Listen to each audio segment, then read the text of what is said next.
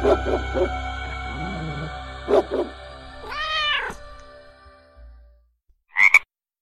there. This is Michelle Ann Olson, and welcome to Are You Afraid of the Bark, the podcast that goes bark in the night. This is episode four of Are You Afraid of the Bark? As always, I'm happy to have you here with me listening. It's a pleasure to be able to tell these stories, and even more of a pleasure to, to think that you're on the other side of my microphone listening. I've had such a good time with this podcast so far, and I do hope that it can only continue to improve. Before I get started with this week's stories, I do want to request that if you like the podcast, please do consider leaving a written review and a starred review through Apple Podcasts of Are You Afraid of the Bark? Or if you could talk to someone in your life, either in person or through social media, about the podcast, maybe turn them onto their first episode, retweet what I'm putting out through my social media accounts share what I'm putting out through Facebook or Instagram, retweet what I'm putting out through Twitter. If you like the podcast and are able to do just any of that, I would be immensely grateful. I've got this dedicated following week to week who I know are my family and friends, and I love you so much for doing that. But I'd love to just start to invite maybe people outside of my social circle to listen to the podcast and hopefully allow it to grow a little bit more organically in terms of listeners. I don't anticipate this ever being like my day job or becoming some famous podcaster, but to be able to sort of grow my listeners naturally would be it would just be great. It would be a really good feeling because I love these stories and I hope you do too. And I hope to share them with as many people as possible. Speaking of stories and my love for storytelling, as you probably know, I mentioned it in the first episode. I was for many years a haunted tour guide in Ottawa. I worked for a company called the Haunted Walk of Ottawa, and this company also runs tours in Kingston and here in Toronto. And they are just the absolute best. I worked for them for years and years and years, and they treated me so well. And their mandate, how they present the haunted history of each of the cities that they operate in, it's I just have so much respect for them. So, I wanted to give a little shout out before I get started with my stories this week to the Haunted Walk because I attended a special event of theirs at Black Creek Pioneer Village this weekend. It was a special event in conjunction with the Pioneer Village and a mentalist called James White, who is also just a super cool person who has done hundreds of seances throughout his career and like teaches police officers how to like read body language to see when a person is being genuine or when a person is lying. So it was this event with with all of those different groups collaborating, and it involved a seance in a hundred year old building at Black Creek Pioneer Village. And I really don't want to spoil any of what happened. Needless to say, as a lover of ghost stories, but also as a coward, I like I am a coward. I am very afraid of the idea of ghosts, even as I tell these stories. And even though this is such a big part of my life and has been since I started working for the Haunted Walk all those years ago, I'm a very like cowardly person. So anyway, this night, this seance, this event was so superbly organized. It was so scary. Like I can't remember the last time I was that scared. I'm still not sure what to make of what went down in that building with James White and the rest of our group, but it was some spooky stuff and it gives me major pause. I like to try to explain away ghostly happenings with as much skepticism as possible because then I find I can be a little bit less scared of what I've experienced. But there are things that happened on this tour that I honestly don't know how to explain. So, all of that to say that if you are in Toronto or Ottawa or Kingston, check out The Haunted Walk and the sweet, totally terrifying events that they do during the summer and especially leading into the month of October. That's just a little plug for them because they they got my heart pumping this weekend. Now in the background just now you might have heard a forlorn meow. That is my cat Coco. There she goes again. It's because I'm recording this a little bit later than usual. After attending the seance on Saturday night, I think I screamed too much and I lost my voice, so I'm not recording on Sunday like I normally do. I'm recording on Monday evening, and Coco thinks that it is her dinner time. She knows, and I know, that she's got like a half hour to go, but you might just hear her meowing forlornly and running around in the background as she tries to convince me that it is, in fact, her dinner time. She's a lovely cat. She's like the love of my life, but she is extremely food motivated. So I do apologize for that. It's not even thematic because today I'm talking specifically about dog ghosts, no cats in sight. Specifically about helpful ghost dogs, dogs who were good boys, good doggos in their lifetime, and who continued to be good boys and helpful after their deaths. Dogs are known to be loyal creatures. They are loyal to one person or to their family, you know, uh, mom, dad, kids, loyal in life, sometimes to a fault.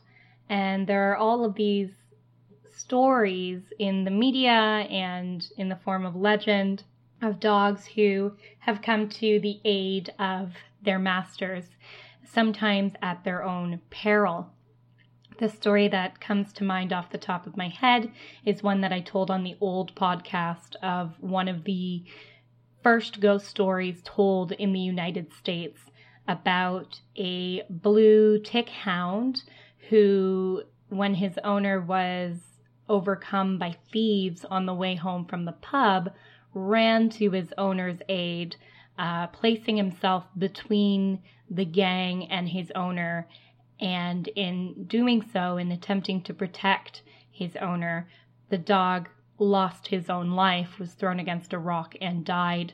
And unfortunately, his owner eventually perished in that attack as well. But these stories of dogs, you know, going back into burning buildings after members of their family, um, putting themselves between an owner and a dangerous animal, just loyal to a fault is the reason they're called man's best friend. So the dogs in the following stories were good and loyal in their lifetime and continue to be even following their deaths. My first story is about Preston the boxer. I will just say that these stories don't tend to have specific dates. They do seem a little bit like the kind of legend or myth that gets passed on by word of mouth and maybe becomes part of the legend of a city or neighborhood. I don't have specific dates. I suspect that these are stories that were just told person to person to person over the years, and uh, they don't tend to get that specific, but they're too good not to share. So, Preston the Boxer was a boxer who lived in a neighborhood of Nashville in Tennessee called Belmont Hillsboro. The story takes place on Halloween night when a 13 year old girl was trick or treating with her younger brother who was about seven. They were trick or treating, and the boy dropped some of his candy on the side of the road, and he bent over to pick it up. As he was bent over, although this was a quiet and suburban neighborhood, a car turned the corner and screeched toward the boy. He was directly in its path, and he probably would have been hit and probably would have been severely injured or even would have died had it not been for Preston, who sprinted out of his yard and straight into the path of the oncoming car. And he took the brunt of the impact so that the boy, as he stood up, was completely unharmed. Now, the force of that impact sent Preston flying onto a nearby lawn, and as the young girl ran to her brother, he was fine. She lost sight of the dog, and when she turned to look for his body, it had simply disappeared and was never found. So since then, people claim in this same neighborhood that on Halloween they can hear a disembodied barking in the area. And others trick or treating in the neighborhood have even reported feeling an unseen dog brush against their legs or nudge at them with its nose when they get too close to the side of the sidewalk, when they risk wandering into the street. As for that young girl, the sister from the story, she's now quite elderly and still lives in the neighborhood, and it is said that every Halloween night she still leaves a biscuit on her doorstep for Preston. Our next story comes to us from Atlantic City in New Jersey, and the hero, the protagonist of this next story, is known simply as Nightlife. So, Nightlife, and I'm not sure of his breed, he was a dog owned by a local bartender, and it was said that he would walk patrons home who had had a little bit too much to drink. And then he would always come back to the bar when he was done. He would guide them safely across intersections, through traffic lights, and make sure that they that they got home safely before returning to his owner at the bar. He was so well known and beloved in the community that apparently taxi drivers would sometimes pick him up when his charge took him a little bit too far away from the bar and drive him back to the bar and back to his owner free of charge. So, this was a dog who was really well known in the community. When he died, he was buried at a local pet cemetery, and that was made possible by funds that were raised by bar patrons and others in the area. Since then, the ghost of nightlife has been reported waiting at traffic lights at busy intersections, or even approaching intoxicated individuals walking home, same as he did when he was alive. Taxi drivers have claimed that a ghostly dog will approach the car, their taxi, and beg to be let in, only to vanish when the doors are opened. Or this dog will seemingly be waiting at street corners for their cab to pull up. When it does, that ghostly dog will flicker in and out of existence before disappearing. So it would seem that nightlife continues to roam the streets of Atlantic City and to guard over its more intoxicated individuals.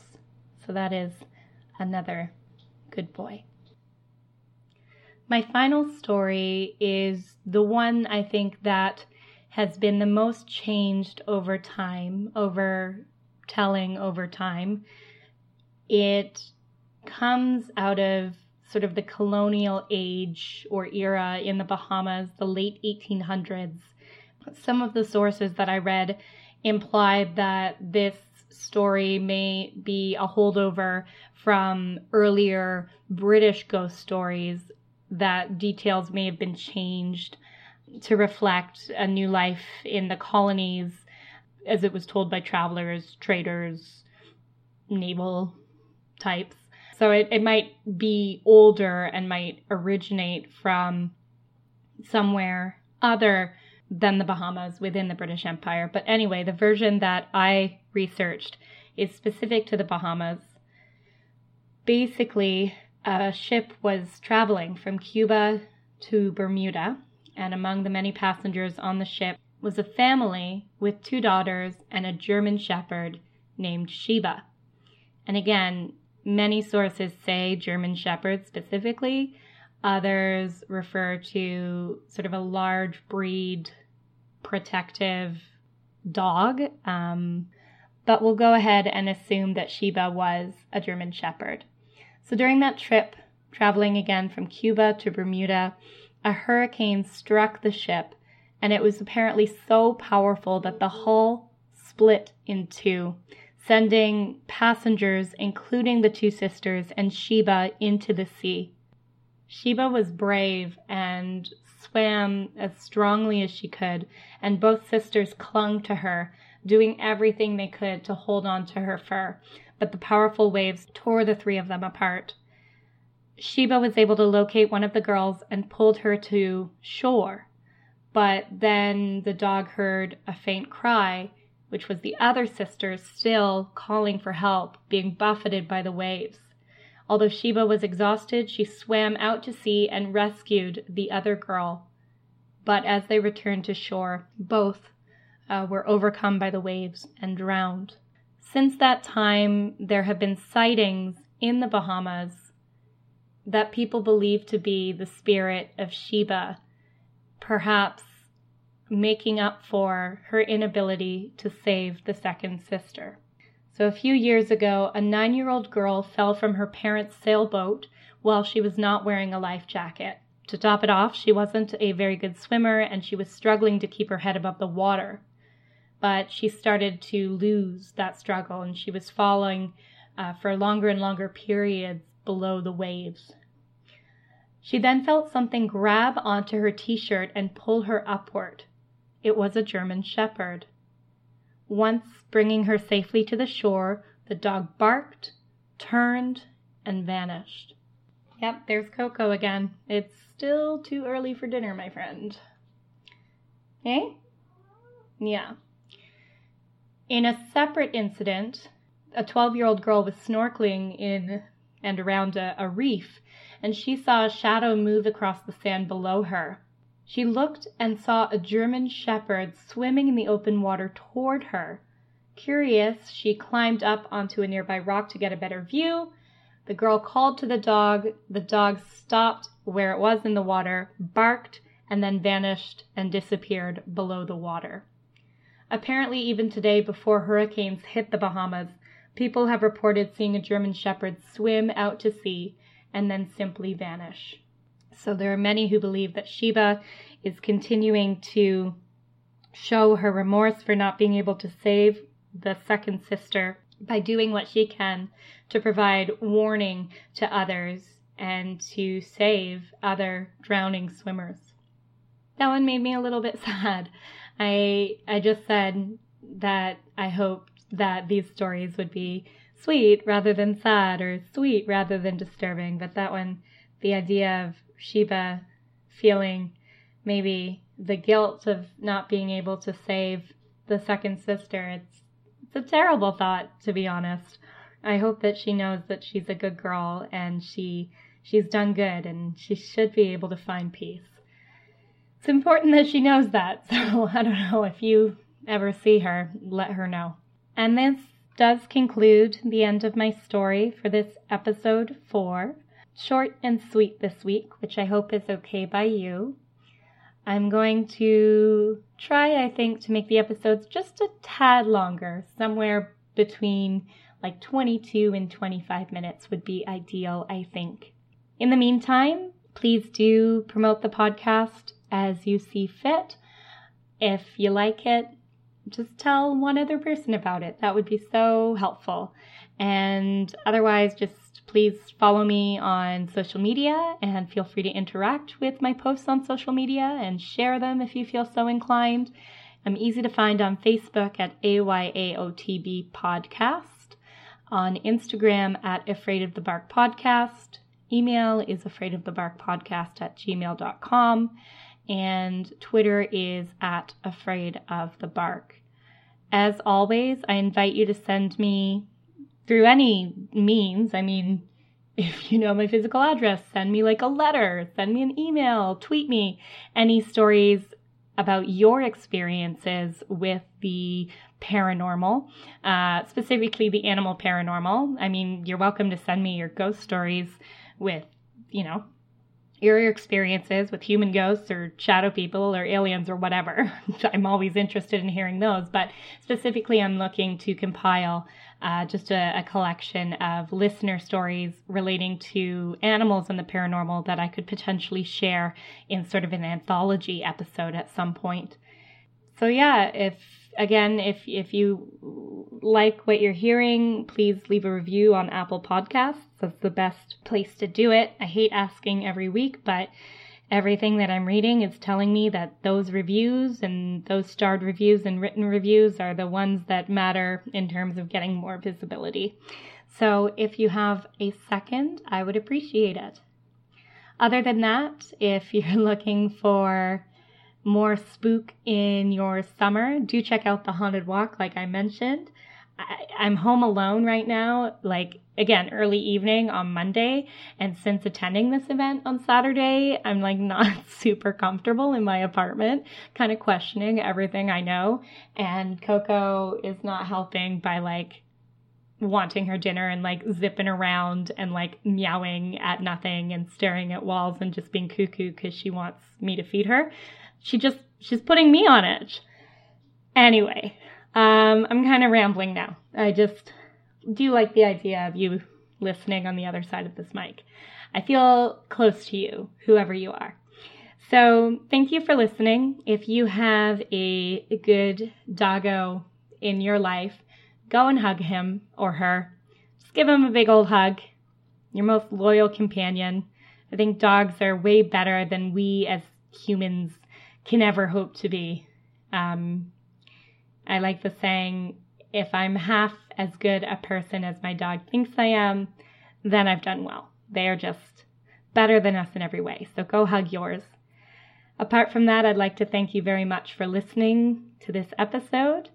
I'll see you next week. And as always, I wish that you have sweet dreams tonight. Thanks for listening. All right, Coco, are you ready for dinner? What?